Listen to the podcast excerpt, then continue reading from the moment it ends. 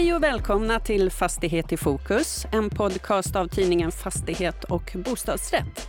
Idag ska vi prata om moduler eh, som man kan använda sig av när man snabbt behöver få fram nya bostäder eller lokaler av olika slag. Jag heter Lotta Ringdahl och med mig här i studion har jag idag besök av fyra gäster. Vi har Liberalernas Lotta Edholm, oppositionsborgarråd i Stockholm. Hej och välkommen. Tack så mycket. Vi har Jonas Wallstedt från Expandia Moduler. Jajamän, stämmer bra. Tack för att få komma hit. Och eh, Ola Adolfsson, Flexator. Stämmer bra. Och så har vi även från Swedish Modules i Emtunga har vi Sven Lans. Jajamän, tack för att jag fick komma hit. Vi blir som bekant allt fler här i landet. Det råder brist på studentbostäder, på skolor, förskolor och även vanliga ställen att bo på. Stockholm är ju inget undantag. Och här kommer ju modulerna väl till pass. Jag hörde på radion nyligen att 20 av stans skolor nu inför höstterminen hade fått eh, tillskott av nya paviljonger för att alla eleverna skulle få plats. Och Lotta, hur, vad finns det för fördelar med de här lösningarna? Som politiker så vill man ju ofta planera för eh, bostäder eller skolor mycket tidigare så att det blir permanenta byggnader. Men när befolkningstillväxten är, går mycket fortare än vad man trodde så är ju moduler ett utmärkt sätt att lösa en tillfällig uppgång tills dess att man har löst det mer permanent eller tills det kanske att barnantalen sjunker igen. Och moduler idag är ju någonting helt annat än det som folk tänker i huvudet när de tänker tillbaka på hur det var på 70-talet. Eh, idag så är det ju eh, fina hus som fyller en, en bra funktion. Men Lotta, det här är tillfälliga bygglov, eller hur? Hur funkar det? Ja, och det kan ju ställa till problem eftersom de får ju finnas bara under en ganska kort eh, tidsperiod. Och det innebär att ibland så skulle man ju vilja att de var under en längre period naturligtvis. Och ibland så är det så att kommunen då inte hinner göra om detaljplanen, som är ju en jätteprocess, för att sen kunna göra dem permanenta. Så att jag tycker väl att den, den 15-årsgräns idag som finns är lite väl kort. Eh, men i regel så ska det ju fungera på den tiden. Vad, vad säger ni andra, som ju alla representerar olika företag med moduler? Ola, Flexator, vill du börja? Gärna. Eh, Flexator har byggt eh, industriellt tillverkade hus i 60 år nu och vi gillar det här med industriellt byggande och det kan ju se lite olika ut. Viktiga kunder för oss är ju det vi kallar för korttidsuthyrare, alltså de som hyr ut lokaler, ofta på tillfälliga bygglov, men en eh, annan stor och viktig del för oss det är ju eh, att vi tillverkar på eh, så att säga, för permanent bruk då, på icke tillfälliga bygglov. Och för oss så, så handlar ju mycket om det här att, att ha en effektiv och Eh, kundanpassad industriell produktion. Alltså att man tar eh, det svenska husbyggandet från det här hantverksmässiga enstycksproduktionen till en mer så att säga, kostnadseffektiv process. Eh, och småhusindustrin tycker jag har lyckats jättebra med det. De tog in produktionen i fabrik för ungefär 100 år sedan och de första företagen drog igång någon gång 1920-1930. Och idag är det helt naturligt för ungefär 80 procent av småhusköparna att köpa ett prefabricerat trähus eller liknande. Är det det man säger nyckelfärdiga hus? Ja, det brukar det vara. Exempel på det är ju Myresjöhus och Eksjöhus och Hjältevadshus och Älvsbyhus och flera andra duktiga producenter. Medan vi som höll på med yrkesbyggnader, då, förskolor, skolor, kontor och så vidare, där är det fortfarande en lägre andel som prefabriceras industriellt. Och där har ju vi då en utmaning och en uppgift att eh, bli bättre och eh, jobba för vår sak så att eh, kunderna kan få både lägre priser och bättre kvalitet och eh, kortare leveranstider.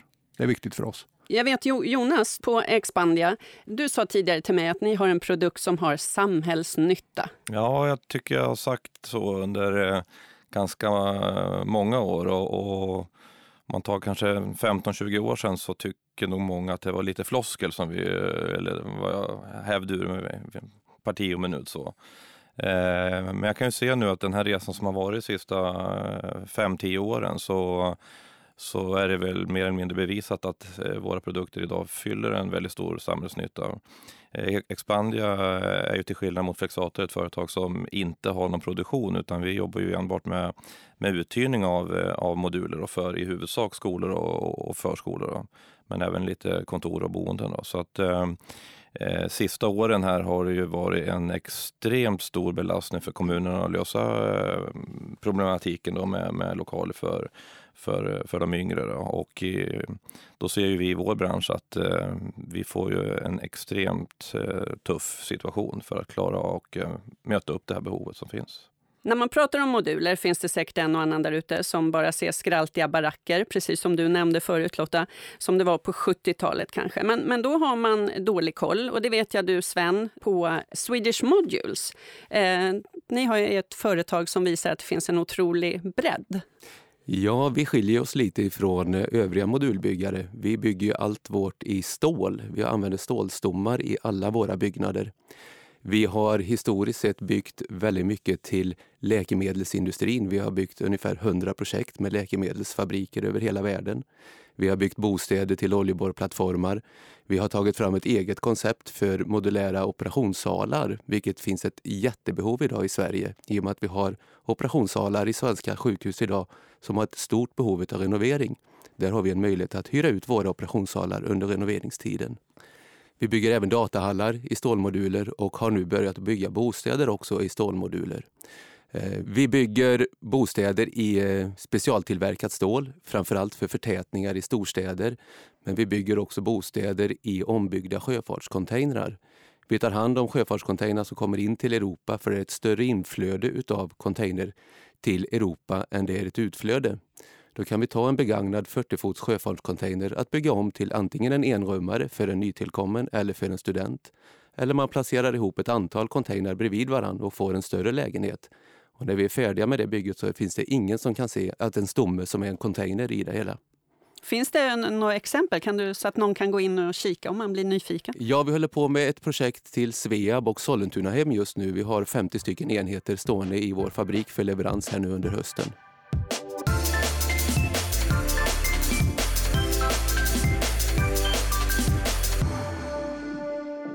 Jag tänkte att det är på plats att reda ut det här med begreppen. Eh, när man säger moduler, eh, vi var inne lite på det förut, då behöver inte det nödvändigtvis betyda att det är en temporär lösning med ett tillfälligt eh, bygglov.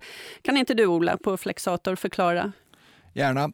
Min bild av utvecklingen på det här området är att eh, för ungefär 100 år sedan så ville många sågverk eh, vidareförädla sin sågade vara och då började man göra olika komponenter som man kunde bygga hus av. Småblock var ett vanligt element på den tiden. 1,20 brett ungefär som skickades ut och så byggde man hus av det. Sen så fortsatte man med så kallade storblock som ju fortfarande används mycket idag. Och sen så när skivmaterial kom någon gång på 50-60-talet, plywoodskivor och liknande, så kunde man då eh, bygga en formstabil tredimensionell byggenhet, alltså ett volymelement. Och det är det som man ju idag kallar för moduler oftast. Då. Så det är, för, ur vårt perspektiv så är det mer ett produktionssätt att flytta in och förädla en större del av byggprocessen inomhus i fabrik.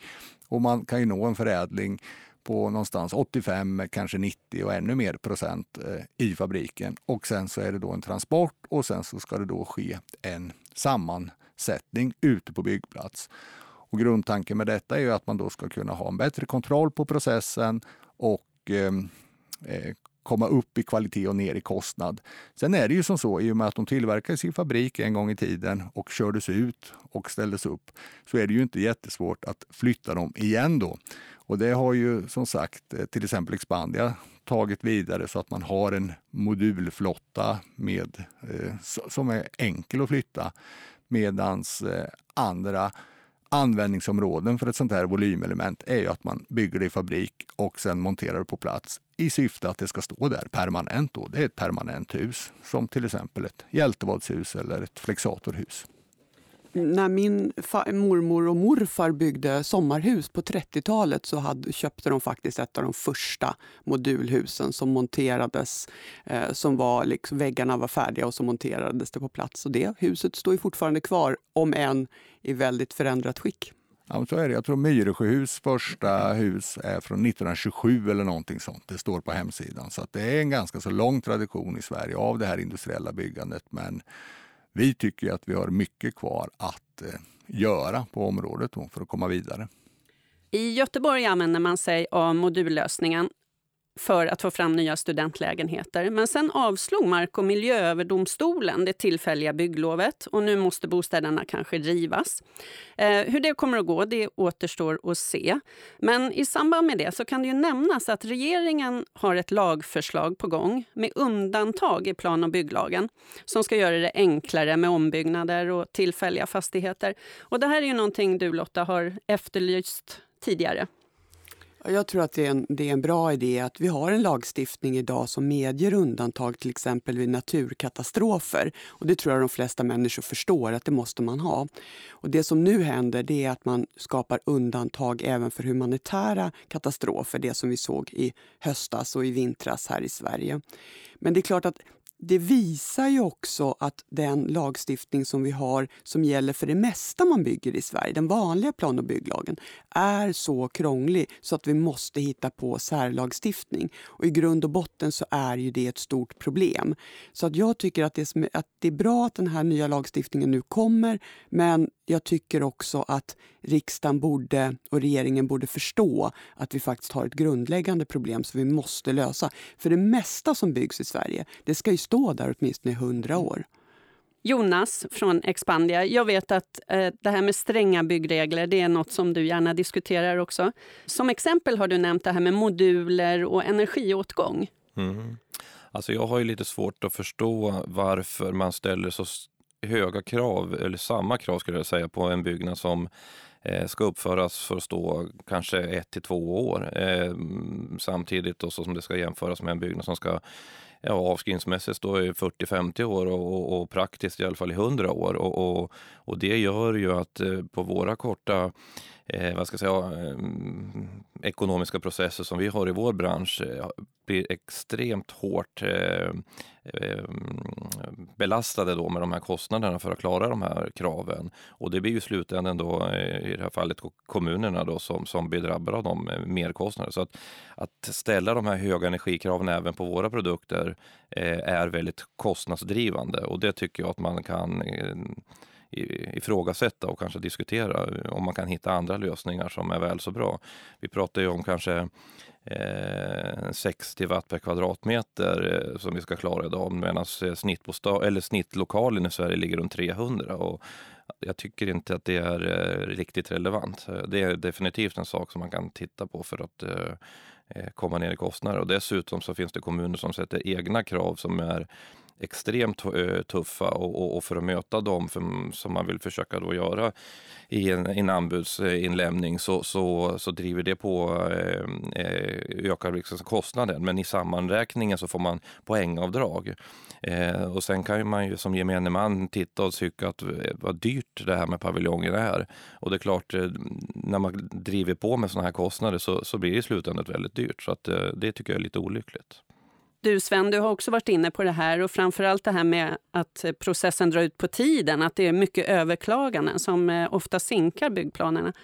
Ja, vi på Swedish Modules eh, har tittat på det här ganska länge, just det här med att överklaganden vid bygglov tar alldeles för lång tid. Det blir alldeles för komplicerat idag att bygga och det är för lätt, i min mening, att eh, överklaga.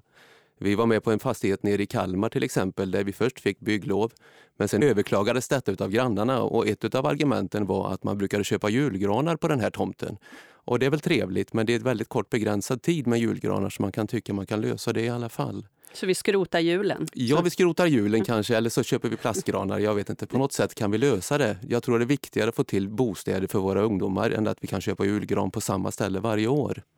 Eh, jag kan ta ett hyfsat aktuellt exempel. Omkring 1300 tillfälliga lägenheter, modulhus för nyanlända flyktingar, planeras här i Stockholm. Men många har försenats eftersom det är så mycket överklaganden.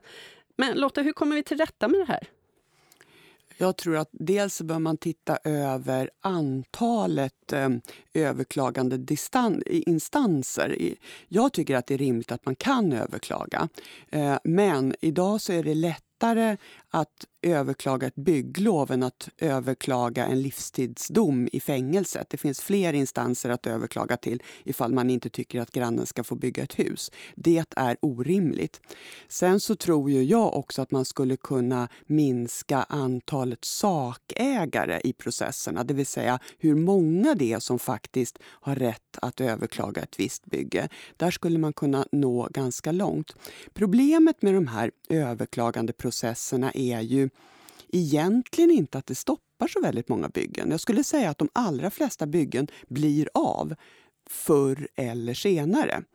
Och det här innebär att de stora byggarna i Sverige, JM, NCC, Skanska, de kan ligga ute och ha mängder av projekt på gång samtidigt och också ha bra kontakter med banken och klara hem detta. Men för de små uppstickarna så, som kanske bara har ett projekt i taget så gör de här långsamma processerna att man faktiskt inte eh, klarar av att klara hem ekonomin. Och det i sin tur leder till att det helt enkelt blir väldigt, väldigt dyrt. Men kåkarna kommer att stå på plats förr eller senare, men det är orimligt långa processer. Ola på, från Flexator här. Jag eh, intresserar mig mycket för den här frågan. Man kan ju säga eh, att eh, om man ska uppföra en byggnad någonstans så kan man ju säga att det är någon form av förädling av mark då och den eh, förädlingen är ju reglerad, vilket ju är rimligt tycker ju de flesta och, och regleras i plan och bygglagen.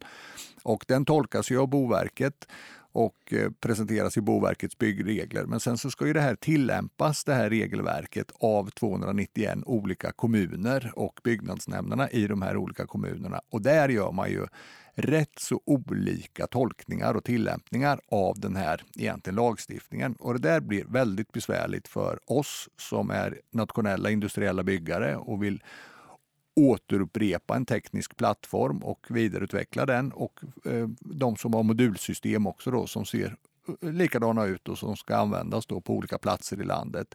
Där till exempel den enskilda kommunens miljö och hälsa eller brandmyndighet eller bygglovsnämnd gör olika tolkningar av det. Och det där är någonting som är kostnadsdrivande för oss och som eh, innebär stora bekymmer. Jag har ju funderat på om man inte skulle ha någon slags eh, stor databas om till exempel Linköpings kommun har godkänt storleken på ett handfat i ett storkök eh, en gång så ska det också funka i till exempel Norrköping eller i Eksjö kommun eller i Sollentuna. Och är det någon som har en annan uppfattning så skulle man kunna tänka sig att det nästan skulle då vara, bli någon slags omvänd bevisföring istället. Varför är det här handfatet i storköket för litet i den ena kommunen istället för den andra?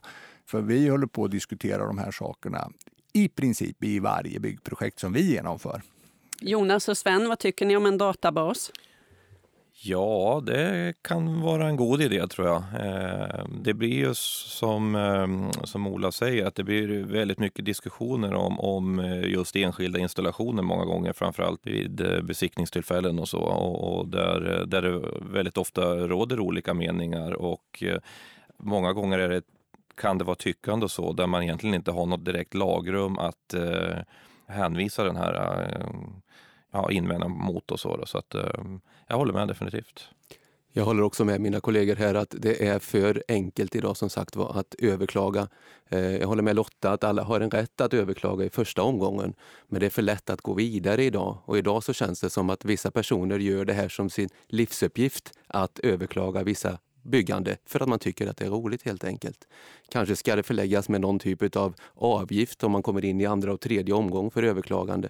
För det drar ut på processerna. Och precis som du säger Lotta, för de stora bolagen kan man ha lagt upp en... Man, man har möjlighet att ha den här tiden på sig för överklagande. Men för oss mindre aktörer så är det här väldigt, väldigt stort problem.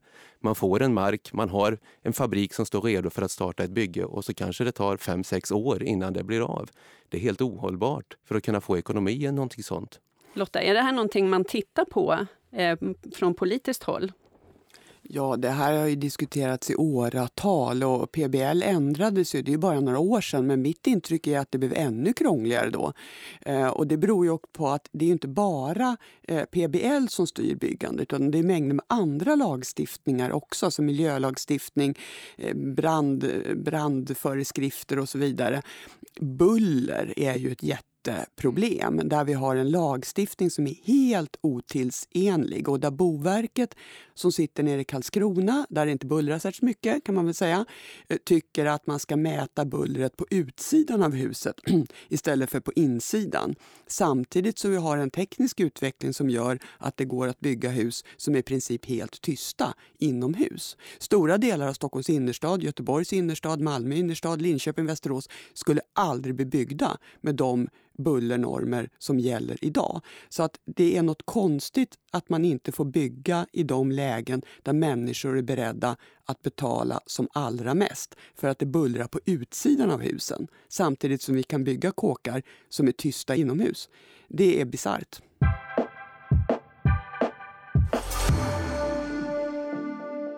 Det börjar bli dags att runda av, eh, men jag tänkte att vi ska avsluta med ett litet modulvarv ändå. Eh, hur ser ni på modulernas framtid? Lotta, hur mycket kommer vi se?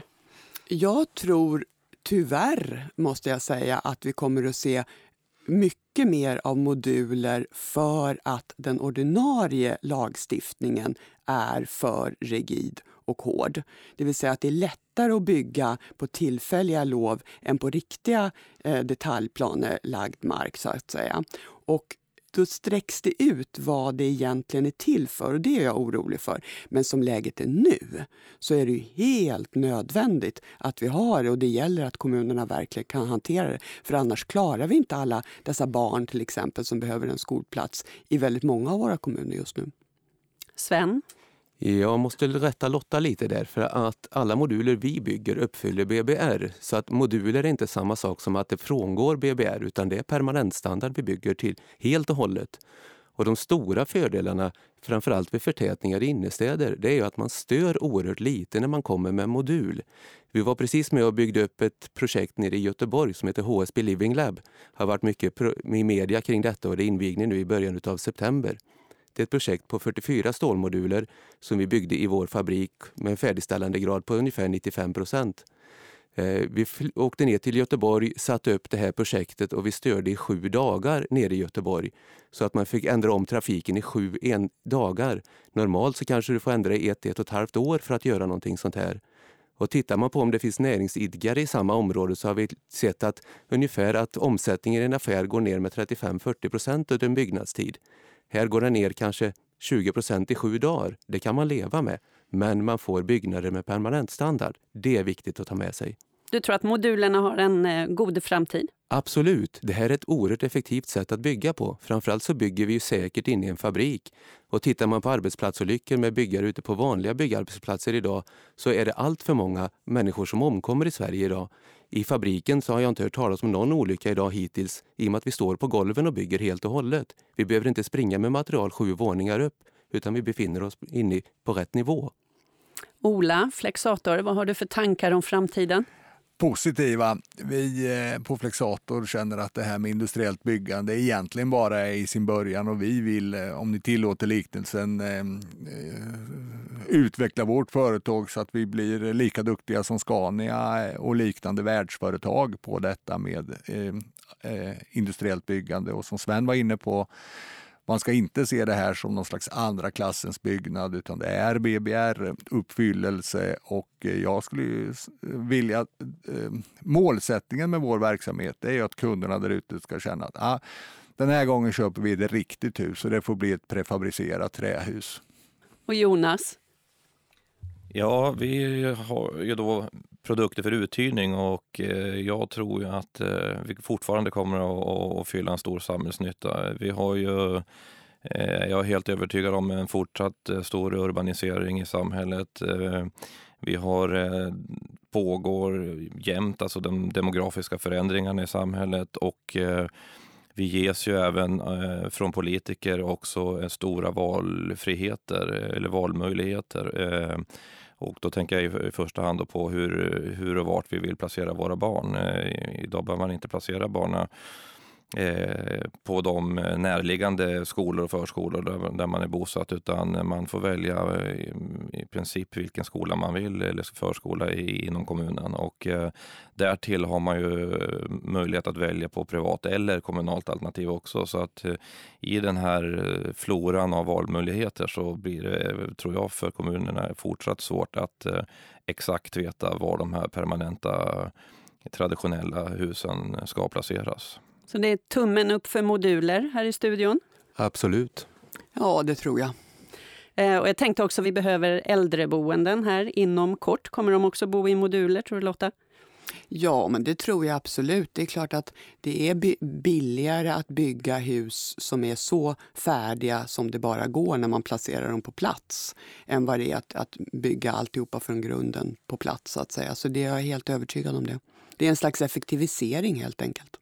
När jag ändå har micken så vill jag slå ett slag för en fantastisk intressant innovationsmiljö som heter Smart Housing Småland som stöds av Vinnova och regionerna Kalmar, Växjö, Jönköping och eh, Ehm, eh, högskolorna, universiteten, Linnéuniversitetet i Växjö och Jönköpings högskola. Eh, vår ambition där är att eh, utveckla och ta det här med industriellt byggande och, och för den delen också glasbyggande till högre nivåer. Så det finns mycket intressant forskning och utveckling på gång i landet inom det här området. Eh, och, eh, det finns en hemsida också som heter smarthousing.nu som ni jättegärna får gå in på.